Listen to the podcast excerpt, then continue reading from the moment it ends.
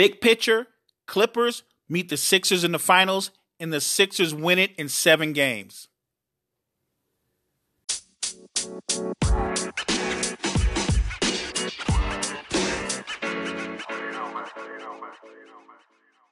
And so most fans are already speculating on who's going to win it all. And this comes down to big picture, which dynamic duo you believe in the most. The truth of the matter is, when you look at this current NBA and how it's shaped and how it plays out, the gatekeepers in this NBA are the creators, the players that can create something out of nothing even when they're defended well. The guys that can create for themselves and others. If your franchise doesn't have a player with this type of skill set, you're a lottery team. If your franchise does have a player with this type of skill set, but not the proper talent or depth or shooters around, you're probably a playoff contender, but not a title contender. Creators the ability to beat people off the dribble, the ability to break a guy down when your offense has failed, when the defense has picked up their intensity and you need a bucket, it's the creators defensively and offensively offensively in this league that makes the difference. And so when I look at the dynamic duos that have been formed this offseason, of course, a healthy Kawhi Leonard and Paul George should be number one. This league is perimeter dominated. I agree. The Lakers, of course, are a formidable team. They've put together two top five players. And not since the Warriors, if you believe that both Steph and KD are top five players, has that been done. But even then, they had those two guys along with Klay Thompson and a Draymond Green, the depth of a Shaun Livingston, and more importantly, an Andre Iguodala and the coaching of Steve Kerr. They have built a culture, a roster, a system that fit all of their skill sets. Everybody knew their role. Even when they brought in Durant, he fit in seamlessly because his skill set fit what they were trying to accomplish. I think Kawhi Leonard and Paul George, because they're both dominant perimeter players, offensively and defensively, if healthy. Let me say this one more time. All things being equal, and if you're a true fan of the game, we want no one injured. All things being equal, if healthy, yes, the Clippers, I think, will come out of the West. And by default, I'm sure people think they'll meet the Lakers in the Western Conference Finals. I disagree with that. I don't think the Lakers, when you look at the roster top to bottom, have enough talent around LeBron James and Anthony Davis to make it to the conference finals. I think they need another scorer. I think they need another creator. When you when you look at their roster, truly look at the Lakers roster. Once you get past what LeBron can do, he can create for others. AD's a big, but he has the ability to draw a double team. So, yes, he can create potentially for others. But name another perimeter player on that roster that can break somebody down off the dribble and get his own shot. Most people think potentially that could be Kyle Kuzma. I like Kuzma. He's a willing scorer, he's aggressive, he's confident, but he's an inconsistent shooter and he's not really that good off the dribble. The strength of Kuzma's game, if you ever watch the Lakers play, he's terrific moving off the ball, cutting back door, coming off screens. Kyle Kuzma has the potential to be a third scorer for the Lakers. If they want to have the type of season that they're being hyped to have, he will be that. I still don't think that's enough because I don't think they have enough creators on that roster. Take a team like the Rockets, a veteran team with one guy in the starting lineup that's not 30 or over. But Eric Gordon can create for himself, James Harden can create for himself, and Russell Westbrook can create for himself. And all three can create for others. And Westbrook and Harden, when they're at the top of their games, are basically unguardable. If Russell Westbrook has kryptonite, it might be of his own doing because at times his shot selection is the very worst. But when he plays to his strengths, attacking the basket, getting downhill, or shooting that 12 to 16 foot pull up, Russell Westbrook's not just a great player, he's a dominant player. I think the Rockets have a puncher's chance to come out of the West because of those dynamics between Westbrook, Harden, and Eric Gordon. I look at Damian Lillard and CJ, terrific guards. They're smaller guards, and Portland has never addressed getting another guy that can create off the dribble and give you 20 a night. They, they've yet to do that. I think the Blazers, of course, are in the playoff hunt, but they're not going to make it back to the Western Conference Finals. You look at a team like the Denver Nuggets, a team like the Utah Jazz. And I understand why people are high on the Jazz. When you have a player like Mike Conley, veteran presence, great defender, great team leader, can shoot a high percentage, along with Donovan Mitchell, who can be dynamic. I understand why the Jazz are the sexy pick in the West, but top to bottom, they just don't have the firepower. Can you win a title in today's NBA with a big being your best player? No question, no doubt. If you've got a dominant big who can face up, post up, and create the double team, giving opportunities to their teammates, yes, you can win. Can you win a title? Yes, you can if that big has a gifted perimeter player to play off of them, to take some pressure off of them. Not you can't win in this league with just average perimeter players. Joel Embiid needs Ben Simmons to play at an all-star or superstar level for the Sixers to have the kind of t- success that they that they're hyped to have. Simmons not only has to improve upon his own production, not only has to improve upon his ability to shoot, he's got to pick up the slack with Jimmy Butler's departure. Josh Richardson can shoot the three, terrific defender, but as an offensive talent, he can't match up with what Jimmy Butler can do. Jimmy Buckets can create for others and get his own when it's time to close a game out. That's something that Ben Simmons has got to learn how to do for the Sixers to come out the East. And in the West, you have a very similar situation with Jokic, the Joker, and Jamal Murray. If Murray can become more consistent and play at the level that he showed in the playoffs, the Nuggets are a legit title contender. I know a lot of pundits and media people are hyping up that this is the most wide open season in NBA history and that there are nine teams that have legit title shots the truth of the matter is, there are four teams who are legit title contenders, not nine. But I'm sure that excites nine fan bases. Those four teams Sixers, Bucks. In the West, Lakers, Clippers. I will say this each conference does have a wild card. In the West, it's the Rockets. In the East, it's the Raptors.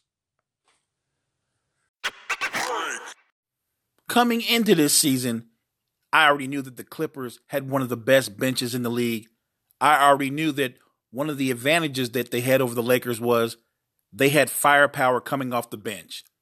When you combine a Montrezl Harrell along with a Lou Williams and now a Mo Harkless and a JaMychal Green, the Clippers bench scored 60 points last night versus the Lakers bench that went for 17. Now, that shouldn't come as a shock and that isn't really the reason why the Clippers won the game. The Clippers won the game because I thought their defensive intensity wore down the Lakers' big two. I thought AD and LeBron looked tired in the second half, especially the fourth quarter. AD was going to the hole strong in the first half, going chest to chest, being very physical and aggressive, attacking the basket. But when you're that physical and there's that much contact, that doesn't just wear on the defender, that wears on you. In the second half, AD wasn't nearly as aggressive. He seemed to be lagging. I thought LeBron at times could have taken over, but he was kind of passive. He seemed to be trying to get others involved when he should have been taking over himself. It's one games in the book, but looking further down the road, add a healthy Paul George to the squad that I saw tonight, no question the Clippers are the class of the Western Conference. And I stand by what I said. AD and LeBron, two top five players, but they don't have enough talent around them. And as much as I think Kyle Kuzma will help, he's not the answer. I thought AD and LeBron both just disappeared in the second half. If not for a superhuman effort by Danny Green, the Lakers would have been blown out. Going forward, they can't rely on Danny Green to get 28 points a night. That's not who he is. And that's not really what they brought him in for. What they need is they're going to have to find a way to get easy buckets. Everything can't be contested, everything can't be challenged. And they've got to get a consistent effort from AD.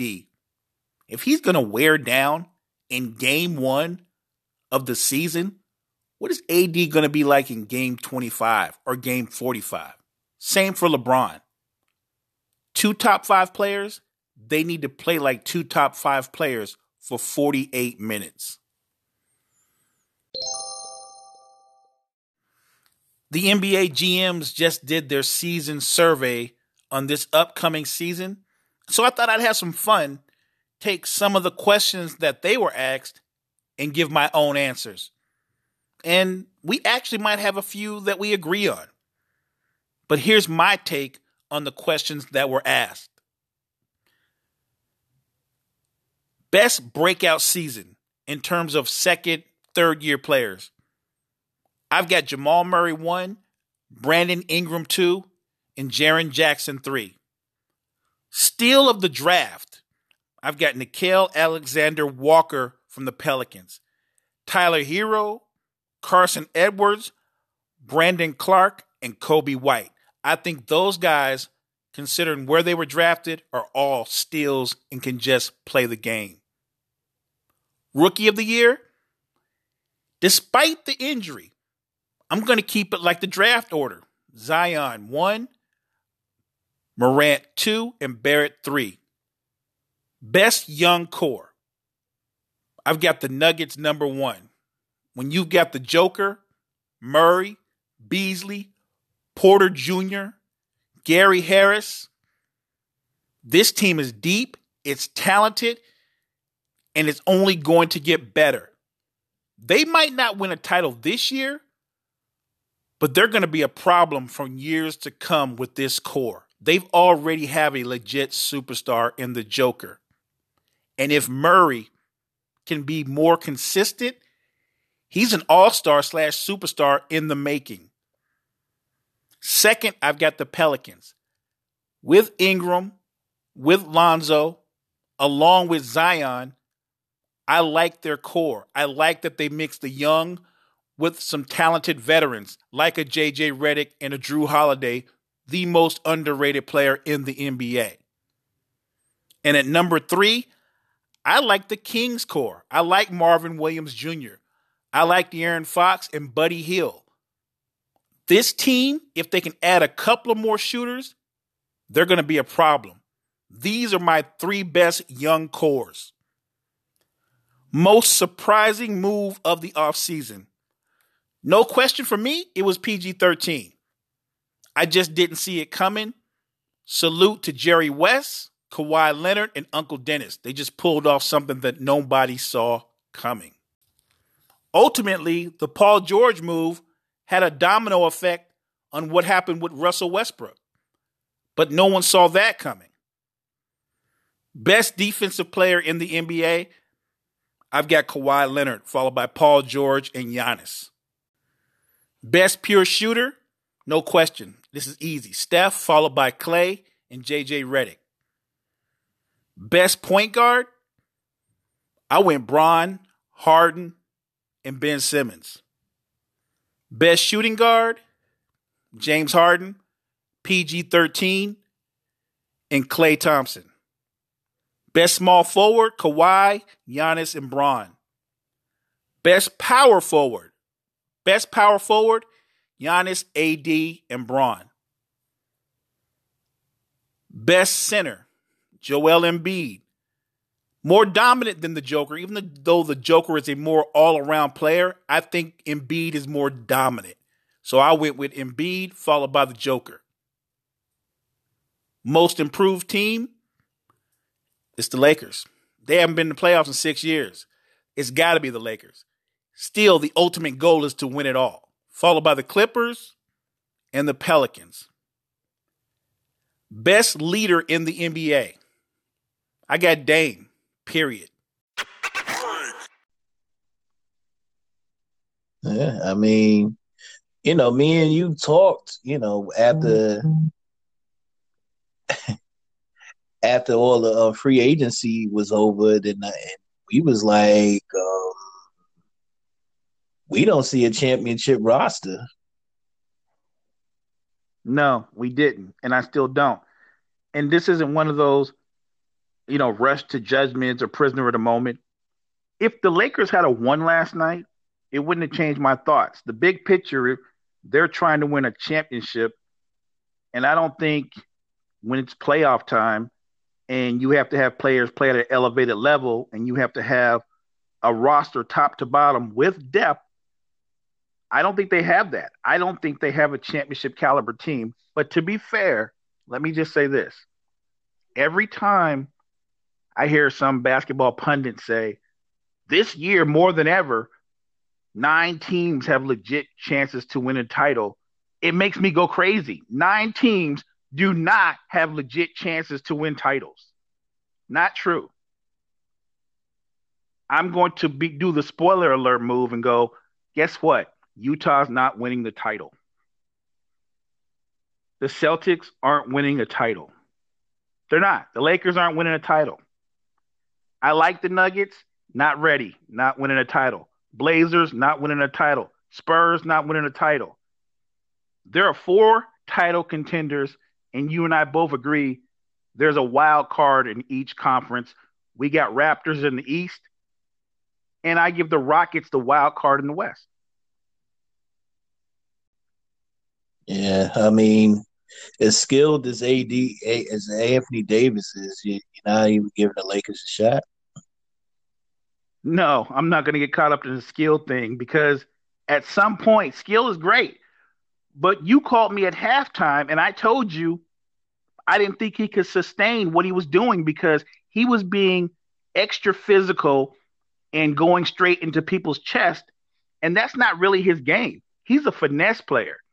And I think he got tired of the physicality. He got worn down by the hard fouls and the physical defense because he went to the free throw line double digits in the first half. In the second half, he drifted further away from the basket. He didn't want that smoke. Yeah, he was looking like Kristaps Porzingis out there, man. Oh, you mean a unicorn? Yeah, I guess. my, my little pony. Stop it. He's no unicorn. Now the unicorn plays in Brooklyn. Well, actually, he doesn't play in Brooklyn. He's on Brooklyn.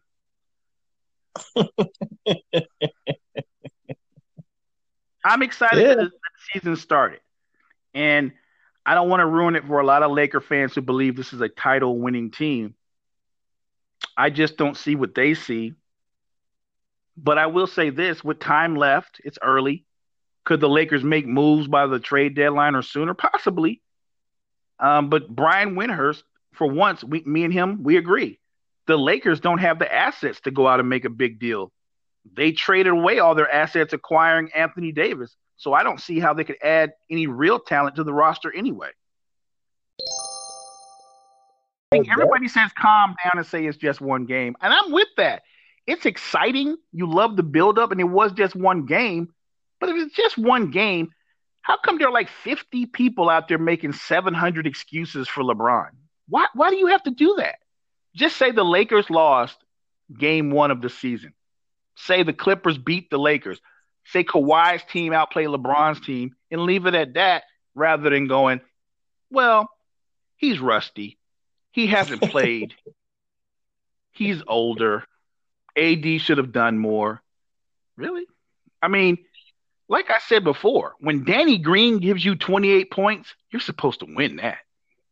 Mm-hmm. You're supposed to win that because those games come far and few in between with Danny Green. That, that's not who he is. And I'm not knocking Danny Green. Very good role player. But if you're expecting Danny Green to average 18 points a game for the season, you're expecting too much. Yeah. That's that's not who he is. The Lakers have a real problem because I just don't see enough perimeter talent. And I'm I'm not talking about last night. I didn't see enough perimeter talent when they put this team together. So that I'm clear, I'm not making the case that the Lakers aren't title contenders. What I am saying is the current roster, as presently put together, is not good enough to win a title. And when you look big picture, this is game one. Over the course of this season, teams will evolve, rosters will change, there will be moves that are made. The Lakers rosters will evolve at some point. And I do think there will be an attempt to upgrade on the perimeter. What the Lakers need is for Rob Pelinka to pull off a boss move and find a way to get Andre Iguodala onto their roster. I'll be back on Friday to do a short version. I'm going to talk about the players that I think are going to take home individual hardware and individual honors. It's the Cypher next time.